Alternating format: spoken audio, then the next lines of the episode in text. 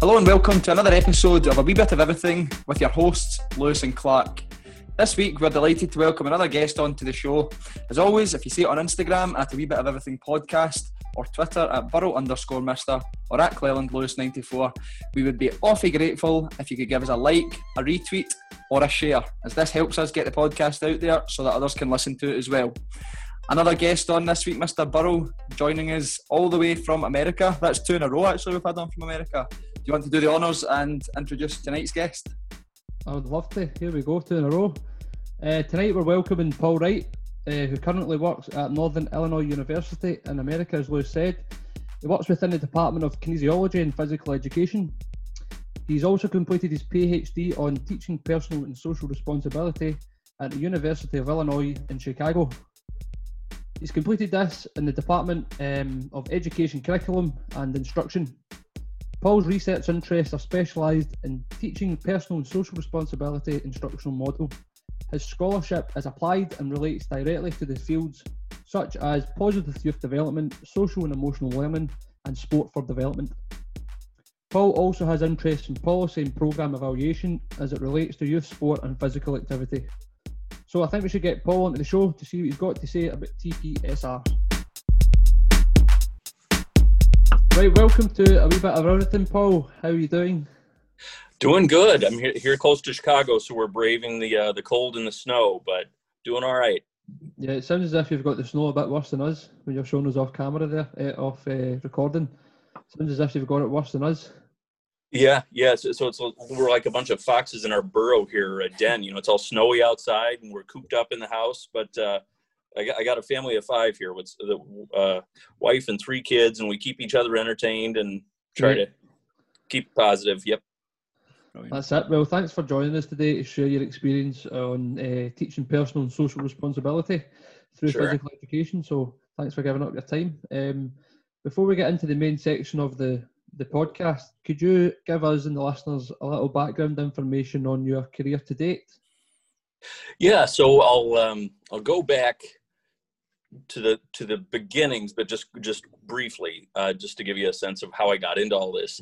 Um, so my at a university for my undergrad, I actually studied biology, and uh, then after that, I worked in a biochemistry lab. So I was doing very different kinds of work uh, in uh, my early university education. But uh, and I mean, had does that mean you're Joe qualified then? Sorry. Pardon me. Does that mean you're Joe qualified then? Yeah, yeah. Um, and so I I'd been working in uh, you know the sciences, and I really did like research but I didn't see myself working in a lab my whole life. I wasn't sure what I was going to do. Um, but I always had, since I was a kid, been passionate about martial arts. I've done that, you know, my whole life. And so I started thinking, you know, I, I'm not sure what path I want to go down, but I know that I love doing martial arts. I've, I've enjoyed all the teaching experience I had with it. And, uh, and I like doing research. So I started thinking, well, maybe there's a, a place where I can put all that together. So I started calling my my alma mater, University of Illinois at Chicago, and asking around, checking out different departments, and I stumbled on kinesiology. So anyway, I, I got in touch with folks at the Department of Kinesiology because it seemed like that might be a place where I could put these interests together, and got to know Don Hellison, uh, who I didn't know anything about him before, this kind of work but it just seemed like a really good fit. You know, he was talking about teaching values through sport, developing life skills, things that were always built into the martial arts approach. Um, he was teaching martial arts programs to kids in the inner city and trying to meet those specific needs, which I thought was you know really relevant and, and cool work.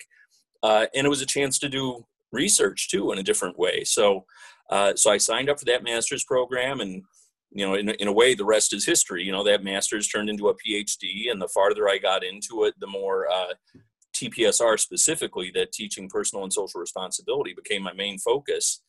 Um, so I continued working with Don through all that. He was my main advisor and mentor through all my my graduate schooling, and then I got my PhD. And my first job uh, out of that was at Memphis, University of Memphis in Tennessee, and I was there for about nine years, and then was hired uh, to work here at Northern Illinois University, and I've been here for ten years now. And TPSR and that engaged scholarship uh, has has remained central to what I do. I guess the things that I've sort of expanded out to include over the years at NIU, especially, has been more international work. You know, like I was, I came to work at Edinburgh with, with Shirley Gray uh, in 2016 for a sabbatical. A few years before that, I'd been in Spain for a sabbatical, and uh, I've just really enjoyed as as the interest in TPSR is growing internationally. It's given me a lot of chances to meet people and travel and collaborate. Um, and now social and emotional learning has really become a big push in in physical education in general, and that aligns so much with TPSR that um, it's just been great. I'm finding a lot of uh, a lot of opportunities to collaborate, meet people, uh, you know, and form connections around this work. That's really been my passion from the beginning. Mm-hmm. Well, we'll touch a wee bit. Thanks for thanks for that very much. There, um, we'll touch a wee bit on TPSR in the next question, um, mm-hmm. a wee bit about Shirley Gray because we went to a, a seminar with Shirley um, and she went through the, the principles of TPSR.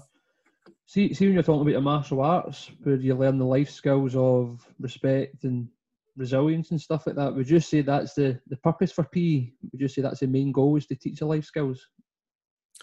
Well, like I said, I mean, for, for me, I, I was sort of an outsider to the field of physical education. I hadn't, you know, that, that wasn't what I had studied or trained to be. I wasn't a PE teacher in the schools.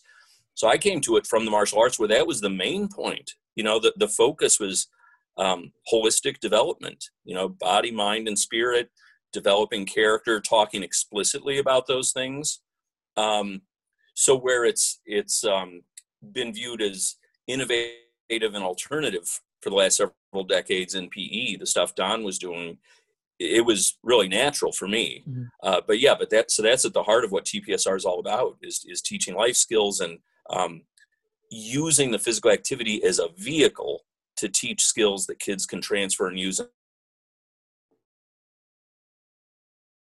the front kick or the overhand smash or whatever physical activity you're doing but with his approach the idea is that you're you're bringing to the forefront these other skills that that requires you know interacting respectfully with other people and being self-motivated and making good choices and trying to help others um, those are all things you can be doing with that physical activity but we try to really shine a light on the idea that that's relevant in the classroom and outside and at home and in the future when you've got a job that, that can help you in all those spaces. What is the see is martial arts big over in the states and in schools? I know they're really big on wrestling. I don't know if that's just at college level but um, i don't i feel like martial arts isn't awfully big in schools in, in Scotland, which not not in the schools. Um, wrestling, like I had wrestled myself in high school, um, and and within the school curriculum, that's you're right. Wrestling is about the most common combative sport. Mm-hmm. Um, what I've done has been more Asian martial arts, like you know kung fu, tai chi, karate, things like that, mm-hmm. uh, on my own.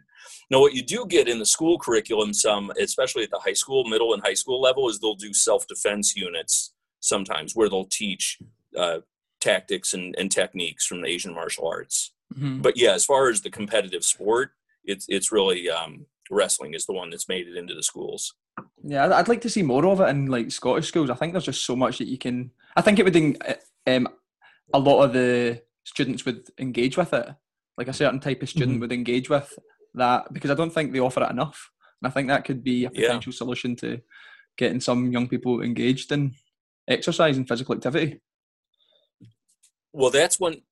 That's one thing that um, that I've encountered. You know, because that's where my, you know, in terms of physical activities and sports, that's my my specialty. So when I've run programs a lot, even through physical education programs, um, I'll introduce the Tai Chi or martial arts, uh, self defense techniques and it's interesting because it levels the playing field you know because you you tend to have in a PE class you've you've got some kids have already identified or self-selected as the athletes the jocks you know these are the kids that are really confident because they're the best you know whatever footballers or basketball players and then there are kids you know that are just don't see themselves that way.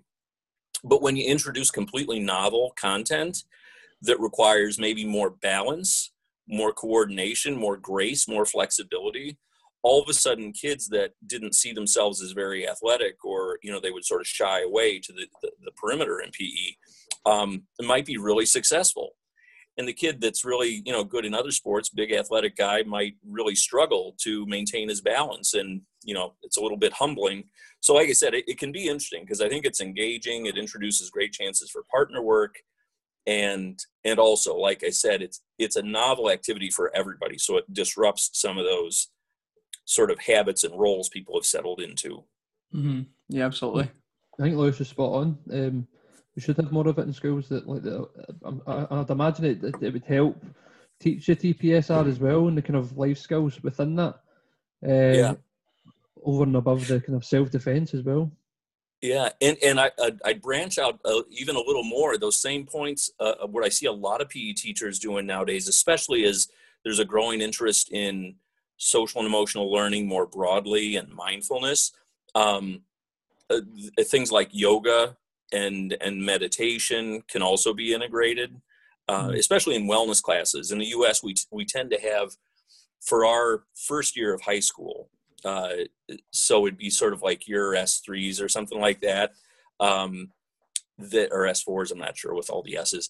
Uh, but anyway, the, they uh, would be kids about 14, 15 years old. Very often, their first year of high school in PE, they focus on a wellness class that'll introduce physical fitness, but it also hits on other topics. It merges a bit with uh, health education and overall wellness.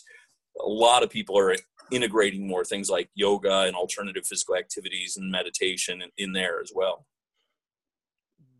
Yes. I suppose you have to take care of that well-being side of it as well, um, over and above the skills. Yeah. Um, so, could you maybe then elaborate, Paul, a bit further on the, the aspirations and the principles behind high quality TPSR in action within PE?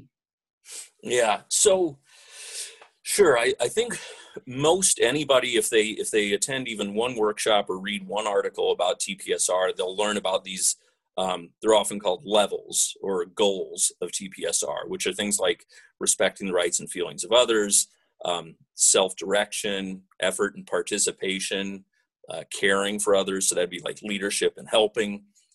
So the the distinction i make for really high quality tpsr is some of those things are are common to any any teacher's behavior management approach right? If if kids aren't under control if kids aren't being respectful of each other those are issues you've got to deal with. If kids aren't motivated if not participating or engaging you've got to deal with that. Um, the the nice thing I, one really great thing i think about tpsr is that it doesn't settle for getting kids to just be under control and compliant and participating. That's the foundation. That's the floor we're, we're shooting for however whether that takes a week or or six months when you get kids to that point then we start to add on higher levels of responsibility. And that's where like the self-direction would come in where you're letting kids make decisions. You're letting kids make individual choices or group decisions. Um, they're working on goal setting um, and working independently. So they're really developing higher level responsibilities. Um, and on the social side, that that's after you've got a respectful climate and sort of the social norms are all established, uh, then you really want to start shifting power to kids, giving them chances to help each other, to do peer coaching, um, to give feedback to one another, talking to them about how to encourage and support others, um, giving them leadership roles, which can start as easy as letting kids come to the front of the room to lead warm ups, right? Any 10 year old can get out there and pick um, you know do do push-ups and or it, what is it uh star jumps right? We call yeah. them jumping jacks. You call them star jumps or something. Yeah. um, any 10 year old can get out to the front of the room and pick three different exercises and take the group through it. So we want to start building on that and shifting more power and responsibility to kids. And and this is where i think really quality tpsr starts to become different. The teacher's always looking for ways to shift more power and more responsibility to the kids as much as they're able to handle. So we mm-hmm. don't stop when okay nobody's uh, you know causing trouble anymore nobody's talking back or fighting with each other. Now i can go ahead and teach in a, in a you know command style. Uh, your goal is actually to always become a facilitator of learning give the kids more power in decision making in their own learning um, and create a more social environment where it really they have more ownership in the program itself and in their own learning.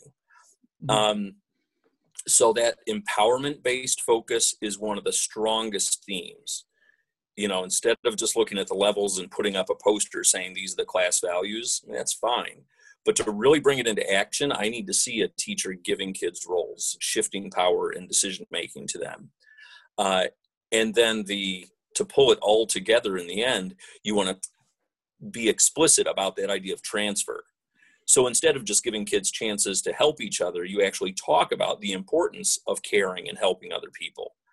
You get them to debrief and talk about how that's going in this class, why it's important here, and then challenge them to think where else can you do that in life? What's another place where you could use these same skills mm-hmm. to help others?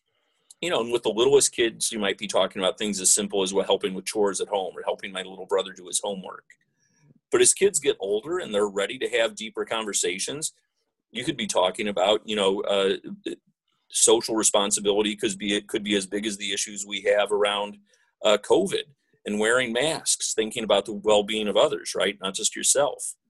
Or, unfortunately, we're we're dealing so badly with race in the United States um, that that's really come to a head. You know, Black Lives Matters and equity issues are at the forefront, kids are well aware of that. If you're talking about teenagers, you know, they know what's going on. Um, and if we're real, if we really want to have conversations about life skills that we're practicing in the gym that are important outside, we've got so many examples. Mm-hmm. Um, so that idea of talking about transfer, creating space to discuss these things explicitly and debrief and have kids reflect, that's where TPSR really starts to differentiate from typical PE we're we're being explicit about these skills. We're actually carving out time to reflect and debrief with kids on them. Um, and we shift the power to them to actually practice these skills. You know you don't get better yeah. at any psychomotor skill just because somebody put a poster on the wall. You get better at it because you have time to practice. You yeah. do repetitions you try it and you do well you get you know you get coaching either way, right? If you screw up, the teacher tells you how you can do better the next time. So any other skill, PE teachers know that you kids can only get better at it by letting them practice. So how else are they going to learn about goal setting or leadership or helping others or decision making if we don't give them chances in the program to make choices, to help to be in charge of a group, um, and and so on and so forth. That's so that's that's kind of what I focus on. Lots of really good PE teachers manage their classes very well and they create a positive climate, but they might stop short of really emphasizing empowerment, reflection, mm-hmm. and transfer.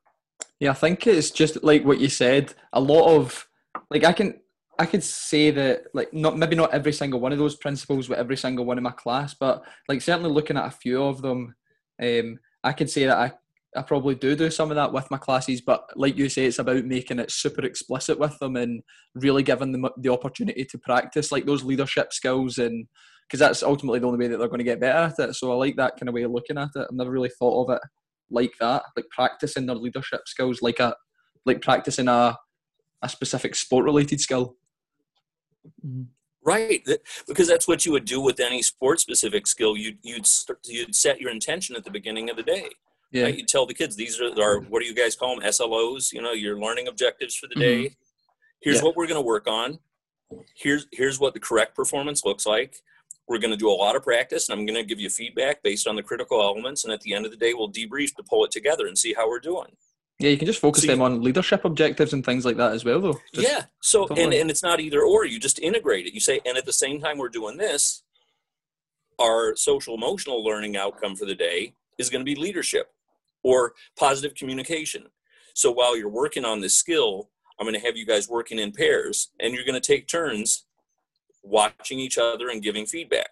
So that means everybody's got to be able to give feedback in a positive, constructive way and receive feedback in a positive and constructive way and stay on task with your partner. You, you basically sketched out your affective objectives for the day.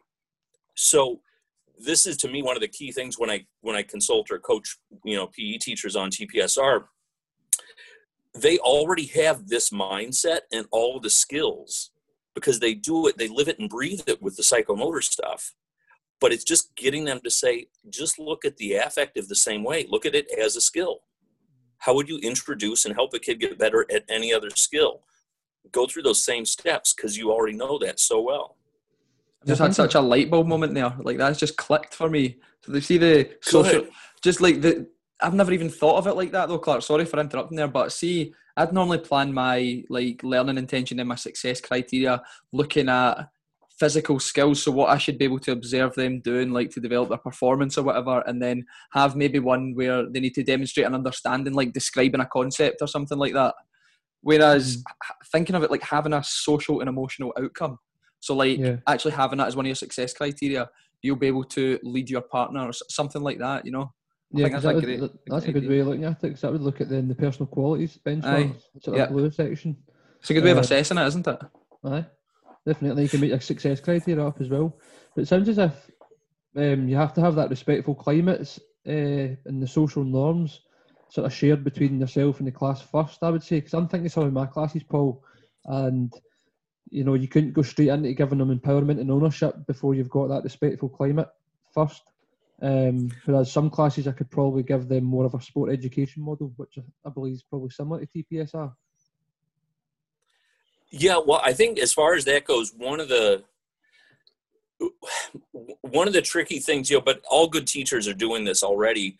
You have to be flexible in how you implement something, right? You've you've got to be able to to individualize it to the mm-hmm. kids because you know if just like the psychomotor skills, you've got some kids that you introduce a sport, they already know this sport. They're as good or better than you are, actually, right? So what do you tend to do? You give those kids more leadership roles, or maybe lean on them to help other kids that need the help. Um, and and it's the same. It's the same in maths class, right? When when a teacher introduces the uh, Pythagorean theorem, some kids get it right away. They're done.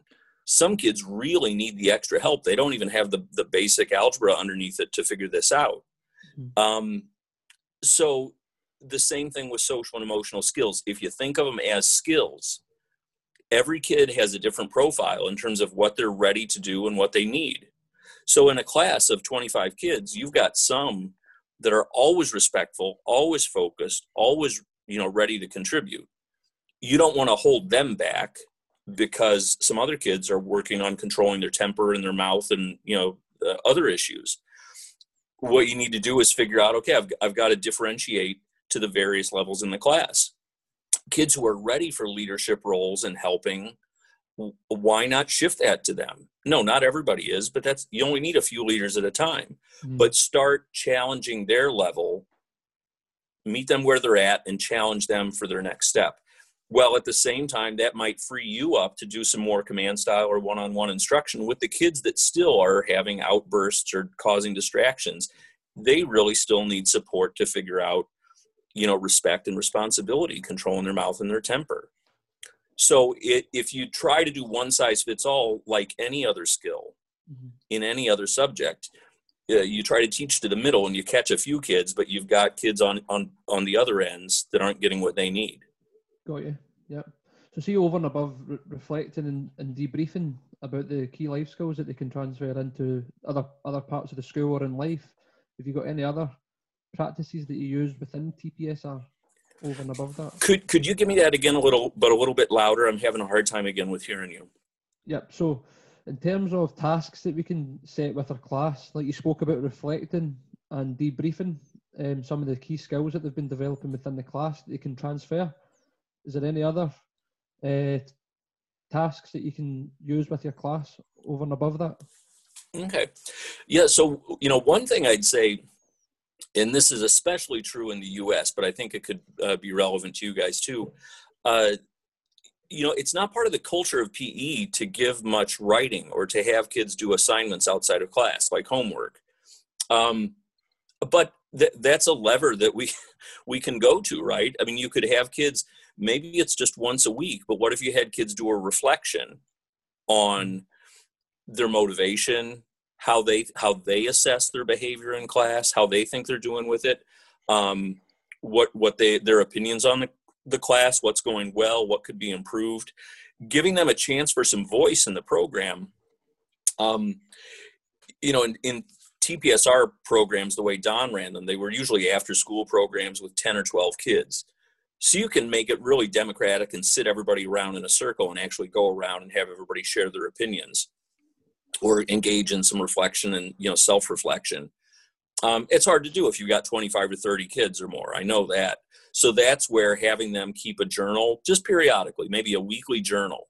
Um, if you've had a theme, like let's go back to a specific sports skill where you're building in communication into this unit, and that's been a big highlight going along with that could be to self-assess their communication skills. You know how have they been doing this with this in your pe class? Um, can they think of any other places outside of pe where they need these same skills? Yeah. and give some examples of something that happened this week where you could have done a better job or something this week where you did a really good job. So just that idea depending on how many kids you've got you you can't always have everybody go round one by one but don't let that tie your hands. You know you can give that periodic writing assignment. Mm-hmm. and i always encourage teachers to remember you know physical activity is part of pe it's not the only thing we're doing.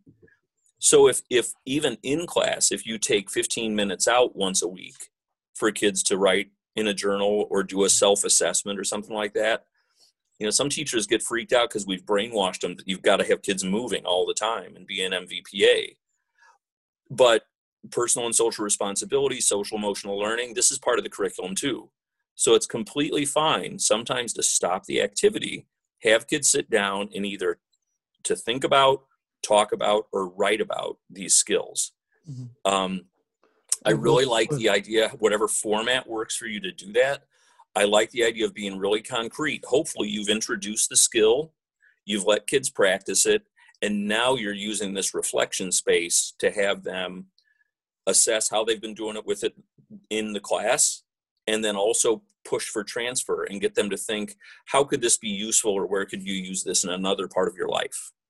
That's really good. I really like that. Um, it makes it more holistic, as you said.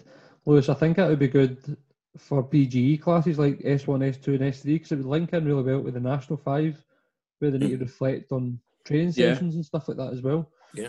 So even if it, even if it's just for a unit, like it's not as if you need to do it for a full year where they fill it out. It could just be for like one mm-hmm. activity block.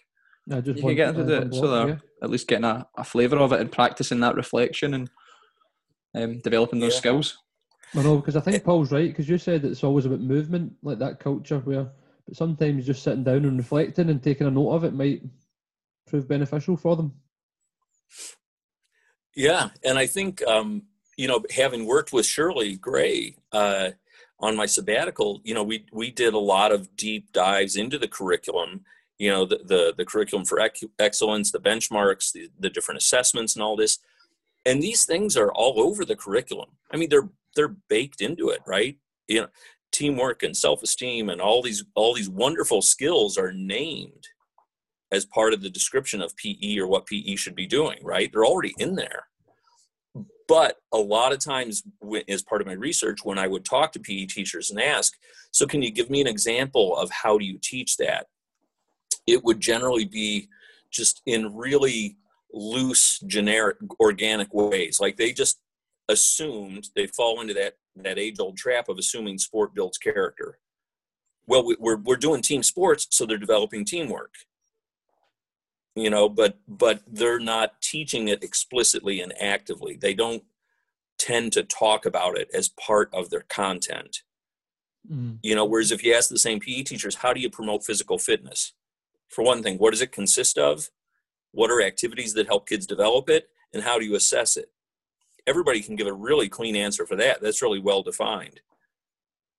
But when you get to this stuff, um, it tends to be very ill defined and just sort of left to, to osmosis. They're also it's more, thinking. It's more difficult to assess it, and especially when you've got larger classes as well. Like looking at those softer skills, like it's hard to. It's it's quite a difficult task that you've got, and then it. I suppose it does help if you're getting them to do a bit of self reflection as part of their assessment almost mm-hmm. than you. Well, and the thing is, I, I, I I think that assessment is really key. If you if you focus on a really discrete skill or theme at a time, just like you would with you know some people. I'm not very good at basketball. If somebody showed me you know how to do the jump shot, I'd say, well, that's magic. That's too complicated. How could you possibly teach someone how to do that? You know, but PE teachers do it all the time. You break it down to four or five critical elements. You show them what it looks like. You have them practice the different pieces and you give feedback as they work on it, right? So at the, the beginning of the day, you know, if you say, this is what I want everybody to do in terms of communication, you know, teach them the, the positive negative sandwich, right? Say something positive the person is doing, identify one of the things they could be doing better, and then come back to something positive. You can assess that. you can be floating around as a teacher while the kids are all interacting just the, the, same way you're sizing up how are they doing with the jump shot or the, the chest pass or whatever it is you do it the exact same way. You've set a clear expectation.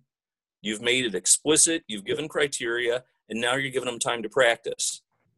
And as you circulate and facilitate if you hear somebody making fun of somebody else or putting them down or being too critical or negative you coach them on those critical elements you gave Mm-hmm. So, like I said, I, I, go back to that light bulb you mentioned before. W- when you run into part of this that seems like, oh, but you can't assess the soft skills, that that's an that's an urban myth. I think that w- that we've used a lot for a long time to let ourselves off the hook. Um, mm-hmm. If it's content and you're responsible for it, you know, give it a little more thought. Look at it with fresh eyes, and and I think you'll find you already are so good at introducing an objective, building a lesson around it, giving feedback on it, and assessing kids' progress. If you make these skills concrete, you you, you bring all that same approach to bear, and it and it, it's it's doable. Mm-hmm.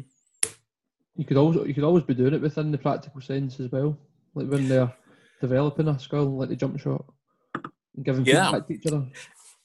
And the and the sweet spot is uh, none of these things are um, competing with each other, right? You've got cognitive goals for the day. You do want them to know what the critical elements are, right? Mm. So when you have them practicing, now you've added this peer coaching just on this one example. So you're hitting cognitive, affective, and psychomotor objectives all together. They understand the skills better because they're having to analyze and put them into words and give feedback while they're doing that and practicing the skill, they're learning how to work with another partner and, and cooperate.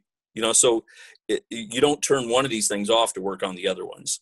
When you find ways to really integrate them, I think that's where we see the benefit for engagement, motivation, and genuinely better learning. Mm-hmm. See, see you, you touched on the behaviour management. See if you've got a class that are crazy and they don't behave, would you recommend TPSR to try and get them to a level that's respectful first? Yeah, well, what I would do is, you know, again, thinking in terms of differentiated instruction and fitting the group's needs and where they're at. Um, yeah, TPSR, absolutely. That's how, when Don Hellison started doing this work, he was specifically working with really challenging kids from hard backgrounds uh, that, that were struggling with behavior and delinquency and all those sort of what they used to call at risk you know factors um, so it, this this was born out of working with kids that really were struggling with those fundamentals of just respectful behavior and participation um, and that's what i would say is that if that's what the group overall needs that's what you start with um, mm-hmm. because i i think almost in every case you're going to find out of that group that's a real tough group you're always going to have a few kids that that's they're they're really ready to participate and to engage but if the class is chaos they're not getting any benefits out of this either so that's where you might start to lean on some leadership structures you know select the few kids that are ready for that to help out with leading and guiding kids that might be in the middle well you might be working with kids that really still need direct instruction and are trying to figure out appropriate behaviors. Um, so you can start, it's not a one size fits all. You can start building that into the culture of it. Your group overall might be focusing on respect and participation, you know, and you stay there as long as you need to. It might be two weeks or 2 mm-hmm. years, but if that's what they need, that's what you stay on. Um, and as individuals, and hopefully as the the center the critical mass of the group gets to the point where they can handle more independence and other opportunities, you share that with those that are able to. Yeah, I think you're spot on because I think we need to lean on these models to help us differentiate it. Because sometimes if you're just out of university, you're then just trying to teach the class with one lesson, um, and you're directing it all. But I think leaning on these sport education models and TPSR and giving them responsibility then allows you to then go and work with with the kids yeah. who need, need the direct instruction. That's a good way of looking at it. Yeah, it's, it's something. I it's like it's, it's an absolutely brilliant way of looking at it because it it's like you say, it just makes you obviously a facilitator, and if you've got those pupils that are proving a bit of a handful, then it it frees you up to give them the attention that they obviously mm-hmm. need because they're causing all those issues. Then you can give them your full attention and then let the others get on with it. Meanwhile, you're giving the more able um, pupils the, the ability to lead. Yeah, it, but it is you know you do need some you know some coaching and and I think important advice is to start small because where you know when we've had teachers that have tried this and said you know oh this doesn't work you know it's not realistic it's often because they they thought okay they say give kids leadership roles and give kids power and give kids decision making so they basically just hand over the reins right? Well if the kids aren't ready for that it is going to be chaos. Um, i think a really good guideline is give them as much responsibility as they can handle and and what they can handle really is different and it could even change day to day right? I mean you have some kids that really you know are dealing with trauma and hard hard situations or just maturity uh, they might be right with you one day you know and doing really well and ready to take on a leadership role and help. And the next day you don't know what's going on at home but they come in and they're a mess right? They're off the wall they're being disruptive disrespectful. So even kid by kid, it can go back and forth. But again, good teachers know how to do this already. It's just about making it more explicit.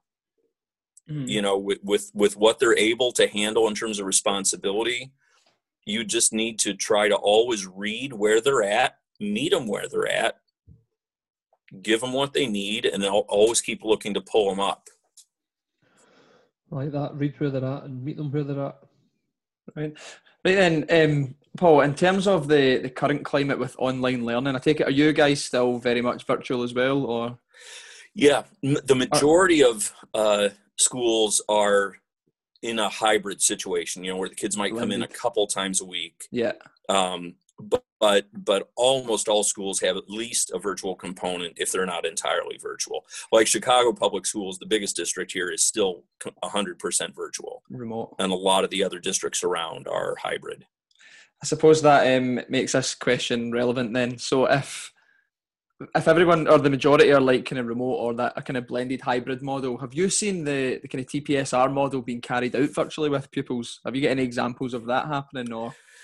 Yeah, yes, um, several. One one of the things that a lot of the teachers I work with are doing is, um, in a way, it's it's highlighted the the potential and relevance of TPSR because a, lot of the stuff teachers are used to doing has been stripped away. Um, and for example, if if content wise, you have to have kids doing a lot of stuff on their own independently that's self-direction right i mean it actually is a great opportunity to say hey this isn't normally what we would have been doing this term but as it is you know what we're really going to highlight is i can't coach you on perfect skill you know with, with whatever techniques we're working on. But i'm really going to challenge you guys to come up with your own exercise plan or your own training plan to do some self-assessment of where your skills are at and what you need to work on. And that's what i'm really challenging you guys to spend your time on and that's what you're going to report to me and that's what i'm going to assess is to come up with your own goals to monitor your own progress. And those are real life skills anyway right Mm-hmm. i mean sure we'd all love to be coming together five days a week in the, in the fitness room but right now we can't but what i'm really going to challenge you to do is to figure out how to motivate yourself and maybe do do some journal writing on what's hard about motivating yourself when there's no structure, when you don't have that benefit of having somebody to exercise with? What works for you? Is it doing it along with videos? are you in a family where you could be doing exercise with family members and you kind of all help each other get motivated? So, examples like this, with really uh, focusing on the self direction around physical fitness, um, self practice with different skills, uh, integrating with the, the family to the extent they can, alternative physical activities based on what's available to you, which is different for every kid, right? If that's sort of what we have to do anyway, but if we think about it through a TPSR lens, there are a lot of great life skills being required here mm. that we could be shining a light on and saying, yes, it's not ideal, but this is actually learning how to set, how to do a self assessment, set individualized goals, and monitor your own progress. This is actually something that's going to help you in all other aspects of your life. So mm-hmm. that's just one example. Um, I know a lot of teachers have been focused so much on on the uh, social and emotional well being, you know, because kids are isolated, they're they're missing that sense of connection. Um, so many of the teachers even even though they're meeting virtually they'll they'll do a go around where every kid you know they carve out the time for every kid to just say how are you doing? How are you feeling today? What's something good that's happened this week? What's something you're grateful for? Um, they'll they'll do these one-on-one check-ins to to take advantage of their virtual time for some community building and a sense of connection because that's something that kids desperately need that's been taken away from them right so I think a lot of the good teachers are putting more of the skill focus on the back burner. They're emphasizing things that kids can do independently and really leaning into that independent work as as the the the psychomotor side of it but they're bringing to the forefront the self management self motivation um, and every chance they get they're trying to highlight connections and relationships because that's really what kids need mm-hmm. Yeah, I think the, the remote learning certainly is giving them the. Sorry, can you hear that? Is that all right? Yeah.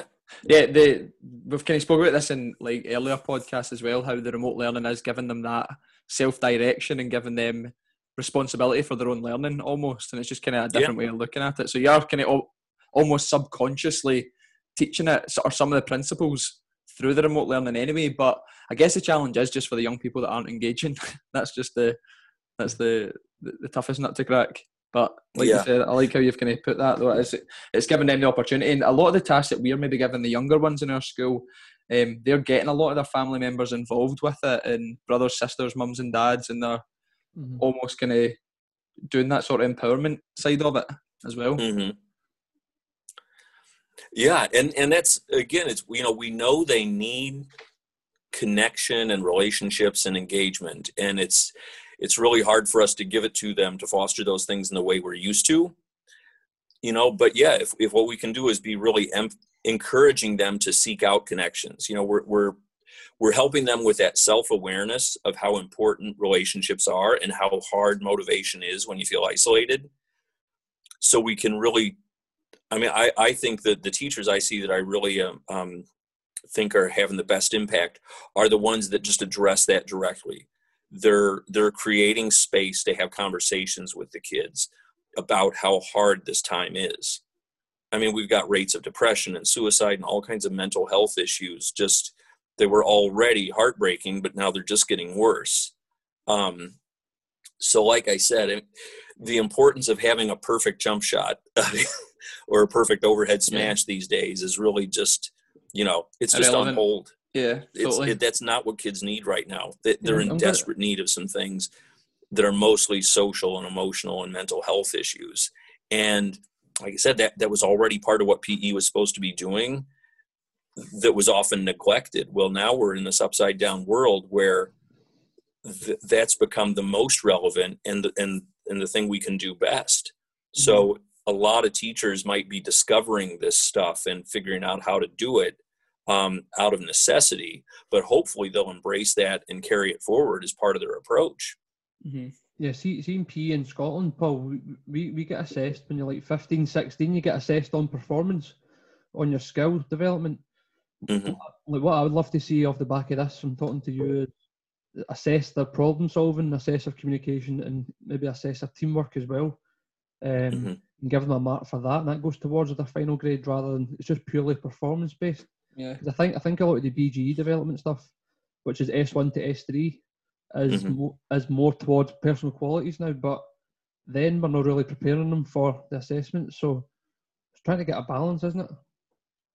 Yeah, well, and I know a little bit about you know with with with, with the um, you know the bge really lends itself easily toward this stuff because there isn't that performance based focus mm-hmm. but one thing I, I i started to i thought i was starting to see in working with shirley was you know even for the even for the Highers that kids take related to pe teamwork and motivation things like that are are in there right mm-hmm. and so i think a big there's a and if, just go back to normal circumstances you know uh, put covid aside for a minute it seemed to me like there was a lot of missed opportunity in how how the BGE curriculum had this opportunity to really build on things like that, like motivation and teamwork, but it was just addressed so generically that when kids went into the Highers, it was like the first time they were hearing about these concepts. You know, I mean, I think the BGE could be coordinated a lot more to feed in and lay a foundation yep. for those aspects of, of performance with the Highers. Um, and in this time of COVID, the same thing could be happening, you know, to say, hey, let's really start giving some of those project based self analysis sorts of things and having kids work on those. Um, and we can really highlight the relevance of that in this weird time. And even for the, I mean, I, this is just really off the top of my head, but for the the Highers, the physical performance that they need to work on, if somebody wants to use TPSR, bring in this idea of self reflection, self awareness, um, goal setting, and um, self direction, and have the kids doing video of themselves. You know, pick the skills they can be working on right now. And can they have mom or dad or a brother or sister video them? And they can be doing analysis on their own. They can be setting their own goals. So, of course, they can't do everything. It's not ideal circumstances but by drawing in some of these elements from TPSR, uh, you you could actually highlight some things they really should be working on anyway for Highers, and mm-hmm. draw on some of those strategies to help them do what they can in the other areas that are instead of just neglecting them or you know shrugging your shoulders and say, well, we just can't do that right now. Yeah, just try and find a way. Thanks for that. That was good. Sure, sure, yeah, and for everybody, the kids and the teachers right now, you just got to be nimble and pivot. Mm-hmm. Yeah, sure. Every day, right? To say, well, what can we manage? What what can we salvage or or replace this with right now? Mm-hmm. It's just being adaptable and being as creative as possible. And I think there's a it's a great community like PE teachers um, on like Twitter and Microsoft Teams and everything. Like everybody's really pulling together and really trying to share a lot of resources and share best practice, I suppose, to kind of overcome this um, yeah. weird weird time. Yeah, I mean, and it's sort of funny, you know, me being a professor in a you know the teacher ed program, uh, the students that are doing their clinical experiences right now, they are learning in real time. You know, they're they're getting sent out to work with these cooperating teachers, so they're light years ahead of us. We just need to stay out of their way, you know, because this is evolving so rapidly, and that sharing of strategies, like you said, it, it's great to see you know and i i already felt like a dinosaur you know with online and virtual you know uh, strategies and and the gap's getting even bigger you know it's, it's up to me to try to catch up to our students now. I don't yeah. have anything to teach them. They're coming in with 50 new strategies a week mm-hmm. uh, that, that we never thought of before but it, yeah, they're being developed in practice based on necessity. Is this a student teachers paul pardon me? Is this the student teachers or the students yeah yeah exactly our student teachers mm-hmm. So how and, they, and because they still have to do their student teaching, and, and if they're assigned to a school that's all virtual, um, that's that's what they, what they have to adapt to. So, you know, one of them might be going in person a few times a week. One of them never meets the kids face to face. They've all really got to rely on their cooperating teacher to support them um, and sort of fold in and, and be creative and share with each other and uh, you know do do what they can uh, to come as close as they can to a real teaching experience. So see, so see when the schools open back up, do you think there'll be a gap in knowledge and, and a gap in experience for the students once the schools open back up? Well, I think I don't think it's going to be too bad. You mean for our students, our PE majors? Yeah, just PE majors. Yeah. Yeah, I don't think it's going to be too bad, even though it's not ideal. These kids had their first couple years of clinical experience and practice teaching in pretty realistic settings.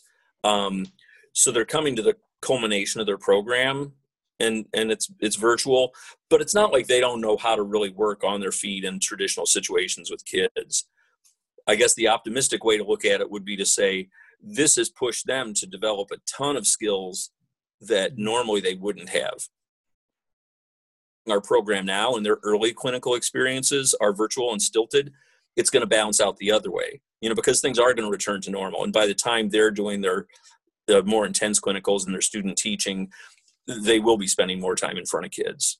So mm-hmm. there's there's going to be a, a blip in experience but you know the kids that major in pe have always been good on their feet and good with kids and good on a gym floor.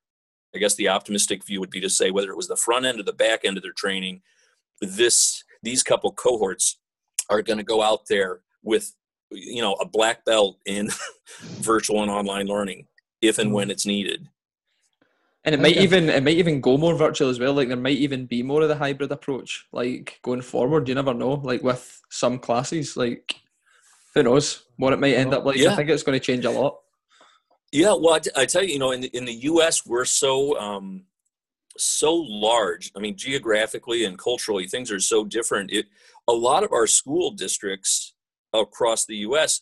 are in rural areas where kids coming together is really an obstacle. You know, if it's if it's a huge area of Montana or Wyoming or something, there's not enough big there's not a big enough population to have a central school that everybody can get to.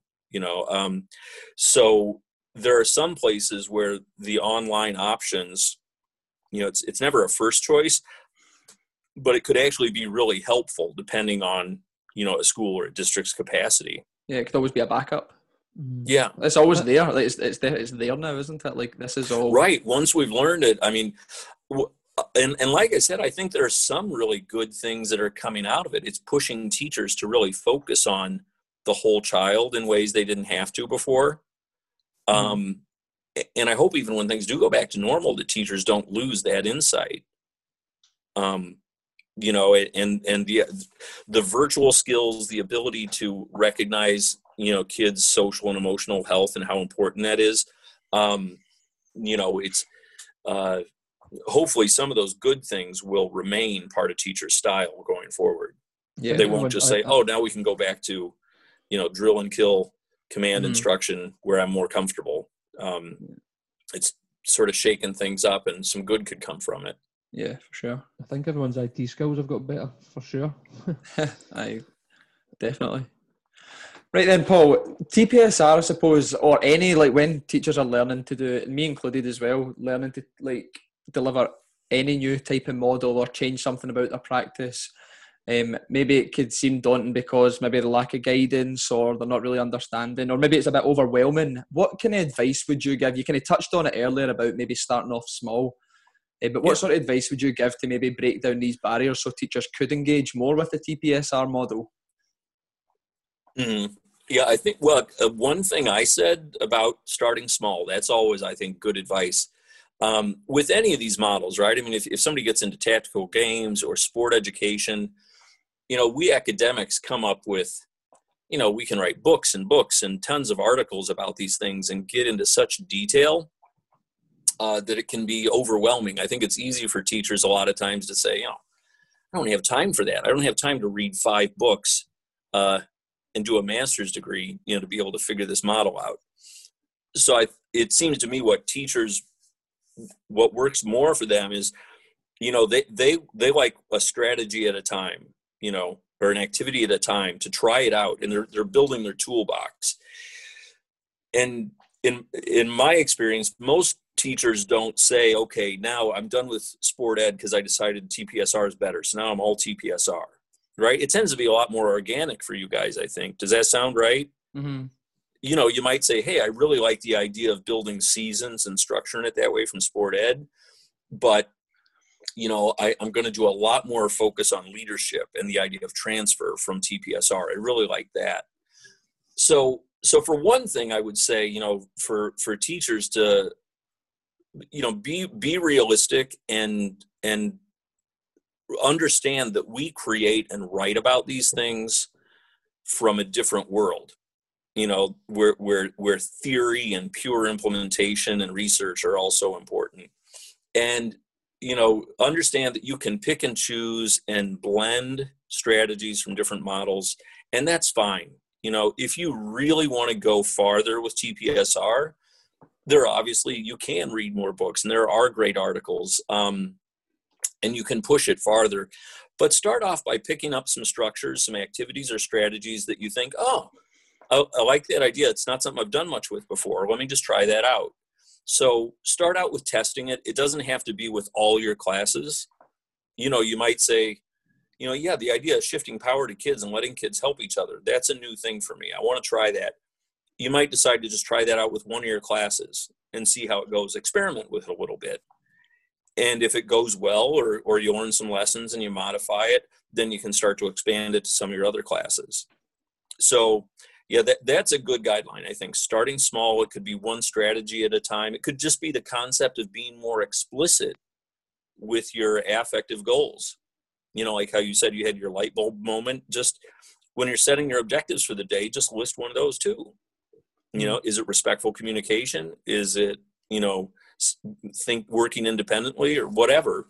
Um, just start to treat that like a skill. That's a baby step. And if you like it and you're having success we've got lots of good examples um, in the things you can read. We've got research articles but also very practical books and articles written. Um, we have a website it's a pretty modest website but it's a resource you can go to to find out we have an annual conference and I'm going to offer that virtually this year. It's going to be coming up in July, I think. Mm-hmm. Um, so it's the TPSR Alliance is the group, and the website is tpsr-alliance.org. And like I said, if you go to it, it's a pretty simple little website. But one of the things we always do is advertise when we're going to have this conference. Mm-hmm. Um, and if there are announcements and different things to share. So if people wanted to look at that, they would have a chance to come to this virtual website, sit in on some sessions, but also just have a lot of these things uploaded on a website where they can see teachers talking about how they've modified this or how they've used it or what they've done during COVID with this. Um, and then back to another thing that you had said about how teachers share with each other. I mean, I, I think that's a really good thing to focus on too. Is find find colleagues that are also committed to these same kinds of ideas that have similar values to you and you know figure out how can you be um, a, a, community of practice you know experimenting with these things sharing back with each other um, richard Sievwright and, and stuart robertson they were a couple pe teachers that shirley and i worked with that both said yeah we you know this tpsr is really seems like a, something we want to explore so we want to play around with it and figure out how can we start to build it into our teaching, into our work. Um, we wound up publishing a research article off that in the Journal of Teaching Physical Education. But the main thing was that was teacher driven action research. And those guys having some support from us got to be really sort of practitioner scholars and really so there's some some resources right there in Edinburgh. Um, and I think to keep that momentum building and get more teachers that are interested in it uh, sharing their ideas, you know, whether you create a separate blog or Twitter space or whatever those things are. Um, you know, you can help each other in that way, in a real organic and practical way. Yeah, and I think um, also like what you said about starting small. I suppose it's like if you go in and you try and uh, apply all of those principles straight away, and you just try and shift all the way to it. That's maybe what's where it falls down, and then that's where the, the kind of motivation lacks and oh i'm not going to try that it didn't work for me so right. I, love that exactly yeah that's where we've had uh, the teachers that wind up saying oh it doesn't work it's because they yeah. tried to do everything all at the same time. Either it didn't work for them because they were overwhelmed mm-hmm. or it didn't work because they were given kids roles and responsibilities that you know the teacher hadn't really learned how to manage and introduce leadership skills to kids. Yeah. And the kids weren't ready for it so it becomes like the lord of the flies. Mm-hmm. you know it's just it's just chaos and you're you're burned and after a couple weeks you say that's just that stuff doesn't work. It's not realistic. Because you could just have an absolute horror of a lesson when you try and do something like that and then it just puts you off doing it again. Mm. that's yeah yeah that's sure. and, and, it's the same thing i know you know sport ed is is a really well known worldwide and i know it's really popular in scotland. Um, you know, a lot of teachers are turned off with sport ed when they like the idea, but when they realize, oh my gosh, I've got to do so much planning and organizing, you know, on the front end, this takes so much more organization, they might get burnt out with it. But again, you could just start to infuse these things and test them out, you know, start small, and you may be satisfied that adding these few strategies helped your overall approach and you're happy with that. But if you really like it and you say, oh, I'm going to add the next piece and the next piece and the next piece, you can build to it. You know, you can yeah. add bells and whistles as you go. You don't have to do it all that first time and do it to the hilt. That's that's mm-hmm. again where people get intimidated, overwhelmed, and it doesn't go well. Yeah, I think that's uh, some great advice here for anybody who's willing to not just try TPSR, but any of these kind of models that we try and teach in PE to obviously improve the experiences for the pupils is to start small and don't overwhelm yourself. I think that's a mm-hmm. a good takeaway anyway. Yeah, me, I think for me, Lewis, like, this is what this is why we do the podcast, Paul, so people can take away like stra- one strategy. Like so, basically, like you know so much about TPSR, so from someone listening to this podcast, hopefully they can take one thing away and then build on it and do their own do their own homework in their own time. But this is this is a, the, the reason we do the podcast and get people on to talk about models and they can take one thing away and then develop it. So yeah, well, and and that's you know credit to you guys. It's you're really doing it. It's you're creating a community of practice just in in the way you're doing this podcast.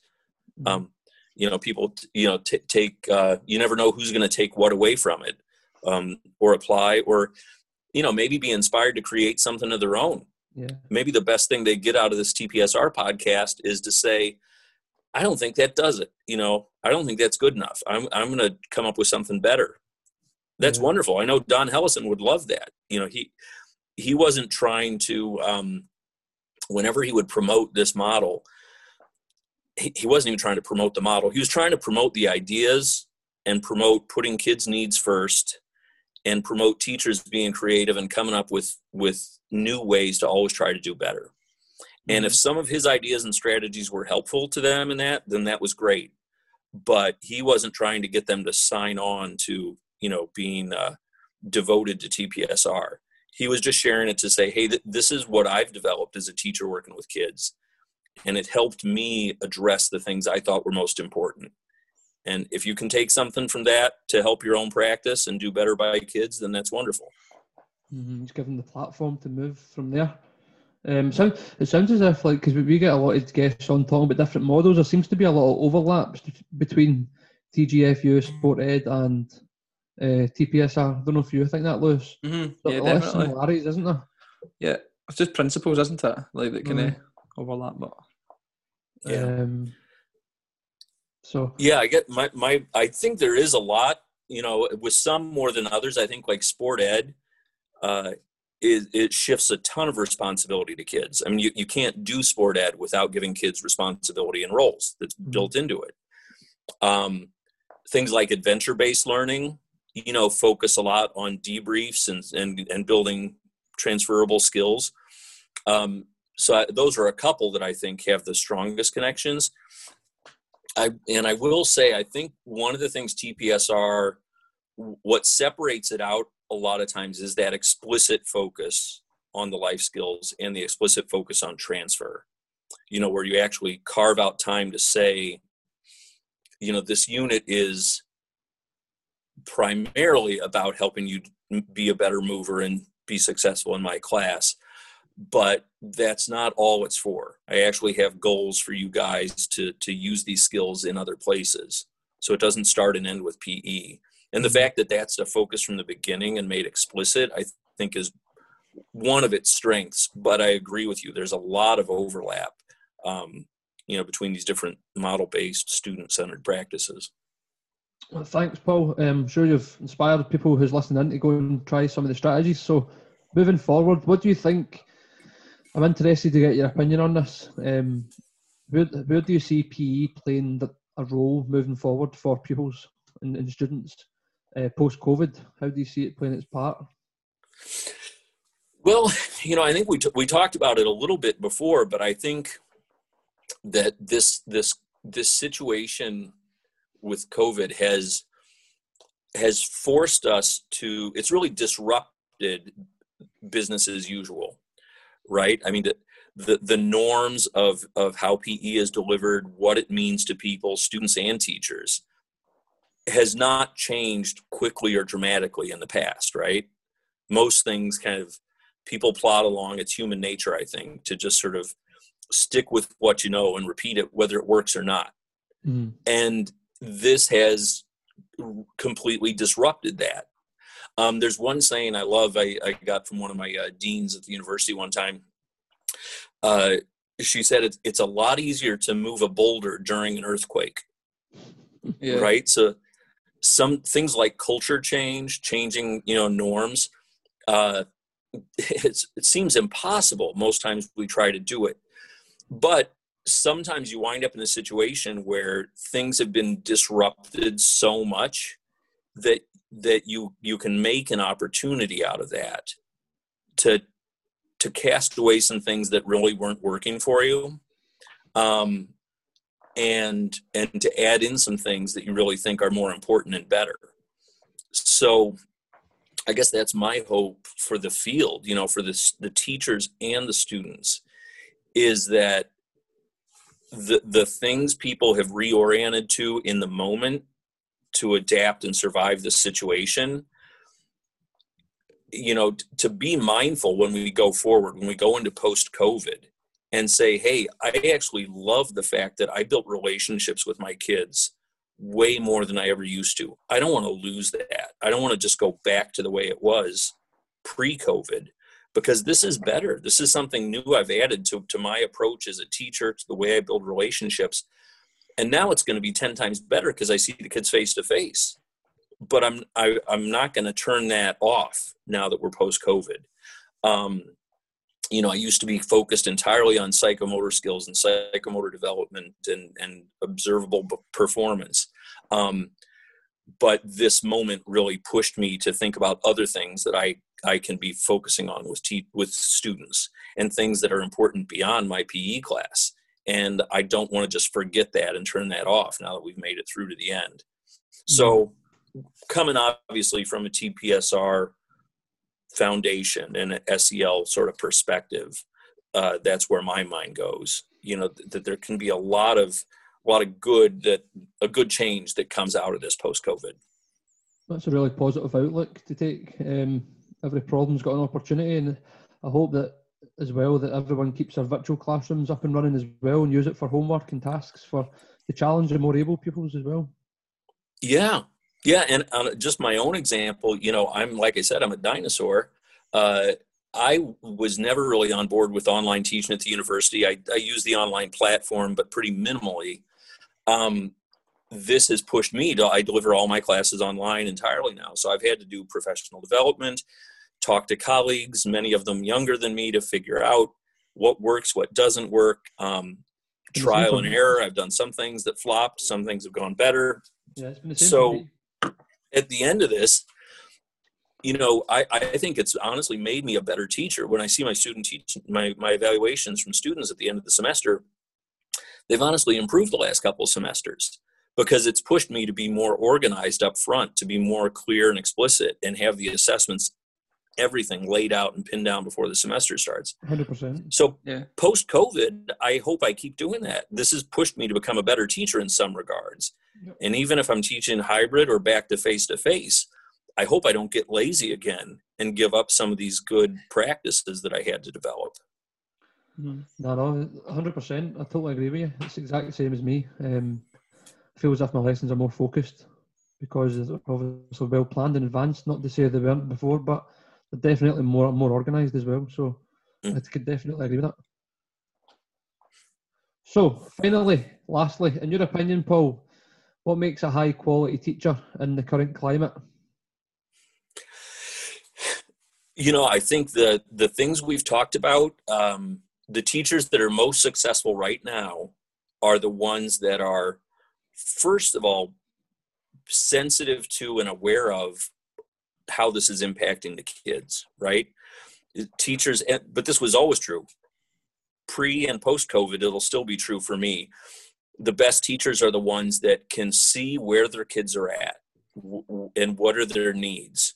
Um, so the ones that that that understand that kids are struggling with motivation kids are struggling with connections a lot of kids are struggling with mental health um, so teachers that are responding to that and making that their focus i think are the ones that are doing the best so if they're focusing on self-direction and self-management skills self-awareness skills and doing everything they can to either create or encourage kids to find connections you know, I, I think right now PE has been stripped down to where those are the most important mm, things. It's not just about the content; it's about the social and emotional development.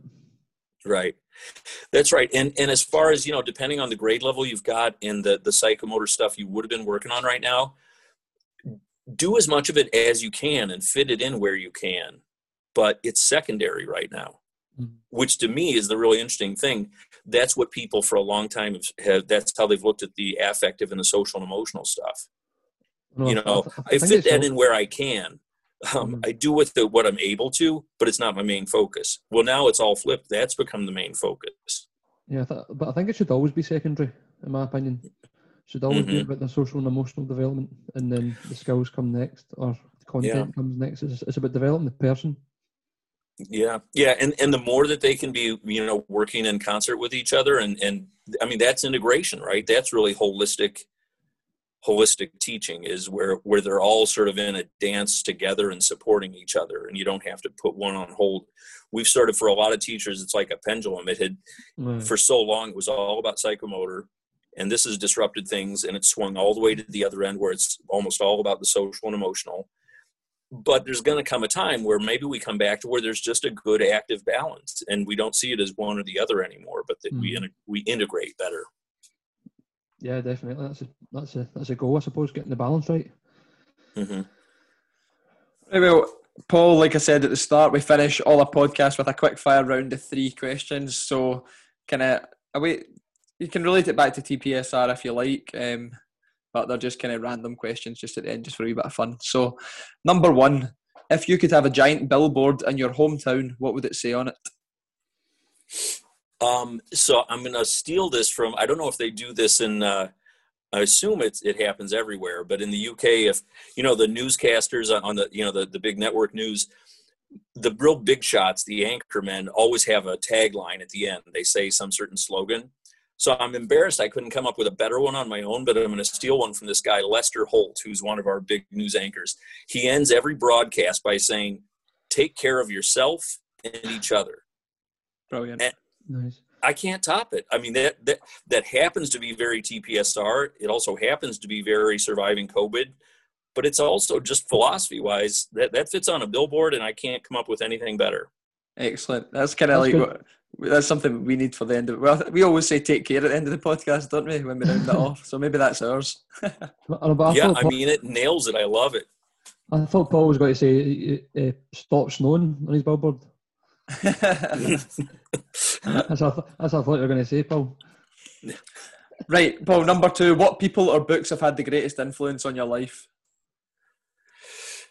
so you know, I mean, obviously TPSR and Don Hellison, but I think that's so obvious. Uh, I, I, won't go into that. I'll, you know, I'll, I'll just say that I had a, a, a, one of my older brothers when I was 15 invited me to come live with him because I was living at home and um, my parents were divorced. There was a lot of alcohol, depression. I was exposed to a lot of crime and drug abuse. Um, a lot of bad stuff going on around me, and I was not uh, thriving or doing well in school, or uh, I was not on a very good path at all. And this brother of mine, uh, JD, and his wife Cynthia, they invited me as a 15 year old to come up and live with them because they could see that I really wanted to do something different or better with my life. But yeah, I'm a 15 year old kid. I didn't know how to make that happen. Uh, and so anyway, they they made the offer. They had a four year old daughter and a two year old daughter at the time, and they invited a rando fifteen year old kid to come live with them. But it really gave me a chance that hardly any kids ever have to have a complete clean slate and a complete reset. Um, I went from the year before in, in high school, I was getting, you know, C's and D's, average to poor grades. And as of the, that first semester with them and for the rest of high school i was a straight a student. And i didn't become any smarter over that summer but my circumstances changed my environment changed the the support of adults in my life it it was a 180 so i um i just think that set me on a path you know that changed my entire life and it's really had an influence on my core beliefs about the importance of working with kids at early ages the importance caring adults can have on their life hmm. um yeah and and uh the importance of seeing their potential and doing what you can to support that. So a lot of what I do is just trying to sort of give back, uh, you know, what I've been given by others. Yeah, it seems like, especially because you've experienced that, you can see firsthand how much an impact the people around about you have. Yeah, your environment shapes a lot of your life. Yeah, and and how easy it is, um, you know, when you eat more and realize, you know, it's very easy for people to label kids as a problem or is a, a dropout or this or that. Um, and you know, the, so much of what kids struggle with uh, has been handed to them by other people, mm-hmm. right? Um, you know, and, and so sometimes kids are written off. Oftentimes, kids are written off so early in life um, through things that are no fault of their own you know it's it's it's where they were born it's the family they were born into the situation they had to deal with um, they they didn't really have a fair shake to reach their potential yeah no, that's brilliant That's a great story actually to share um, final one then paul. What advice would you give to a teacher thinking of adopting more tpsr into their pe lessons? Yeah well i you know we, we've said this a few times around. I, am just going to keep coming back to that idea of start small. Um, if if a couple examples from this podcast. If you look at the way you teach and you say, okay, I, I've really got a good positive climate here, I'd encourage you to ask yourself, do you have kids that are ready to take on leadership roles and, and to really help and coach other kids?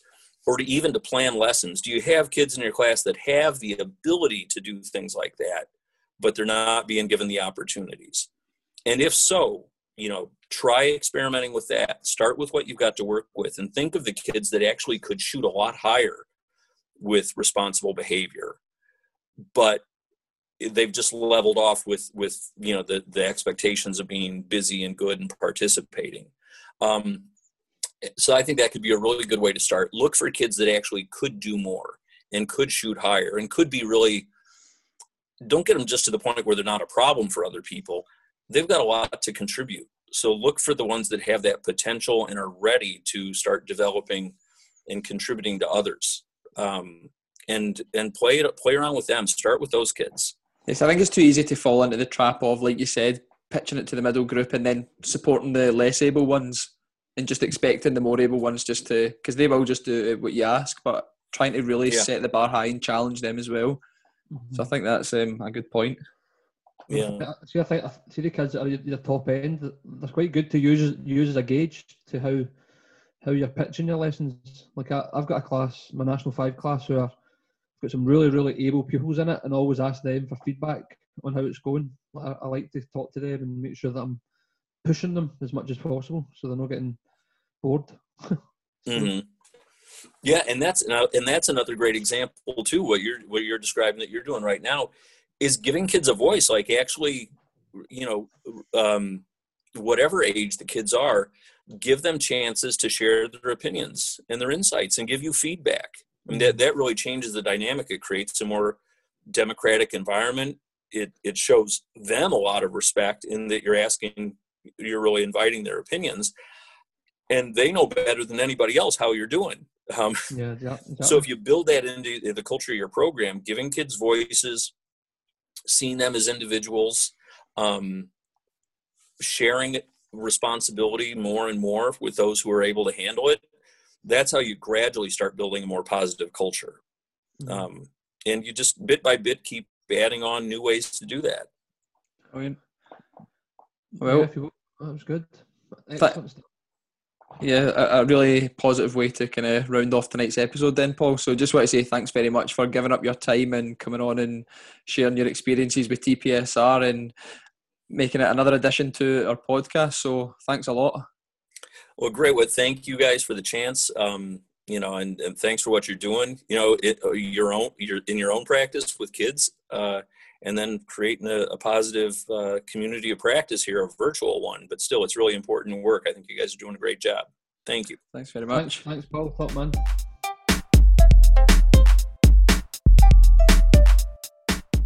Another week, another two takeaway messages. Mr. Burrow, what is your takeaway from tonight's episode with Paul Wright on TPSR, teaching personal and social responsibility?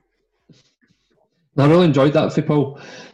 Feels so inspired to go away and try it now, uh, this model, because it explains it really well, the benefits it can have in terms of transferring skills, um, but making that explicit, which I think you're going to come on to as well.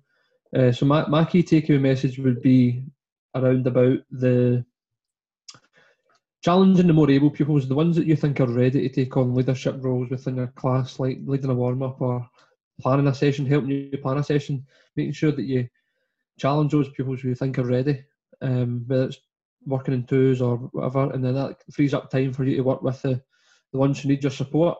Um, so it's sort of win-win. Yeah.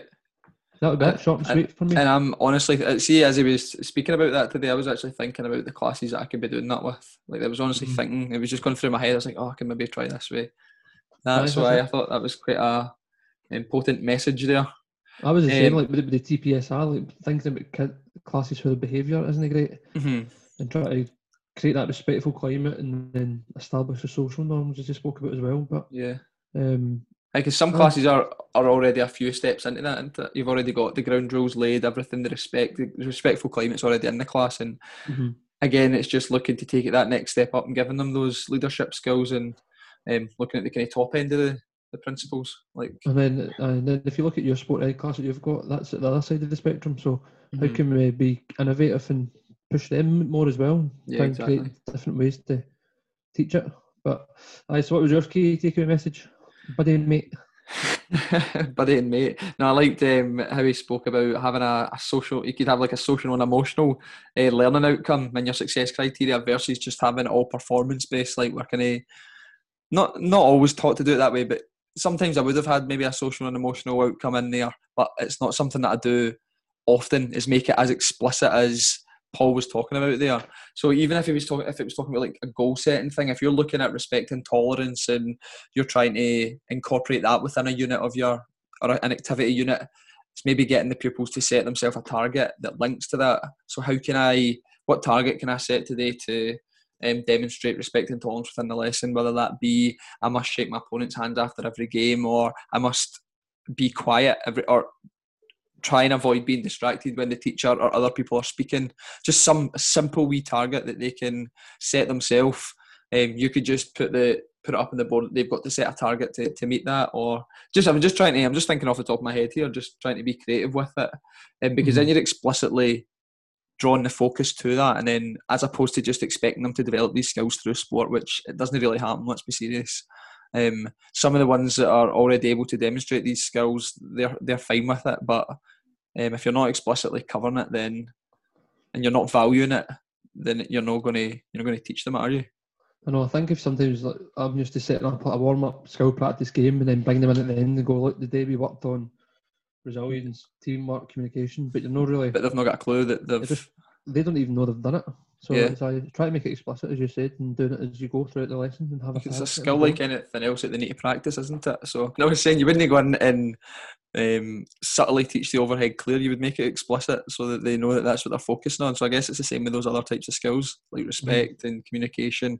Make it explicit. Um, I think it'd be good to get. I think it'd be good to get together and go over like the key life skills that you develop within P, and then come up with practical examples where you, where you think they would occur. So mm-hmm. in your head, you're ready to, when they happen. That that's what you link it to. Yeah. You know what I, mean? I know. There's just so many variables, so many routes you can go down with it, and no, it's just mm-hmm. it's just trying to be as creative as possible. And when you get a wee light bulb moment, then just maybe even take a note of it and turn the lights on. Turn the lights on, aye. Turn the lights on, and you're teaching and try it. Right, right well, I happy with that. That's us. Right, takes us to the end of another episode. So thanks again for tuning into this episode. That was episode number 51. We are one episode away from a year of consistent recordings of OBO, which is our new Obo. abbreviation of a wee bit of everything. So thanks again for listening. We hope you took something from that, even if it's just one wee thing that you can try and implement within your practice. Um, as that was Paul's advice, start small, make it explicit, and get cracking on with it. Until next week, we hope you have a great week and take care of yourself.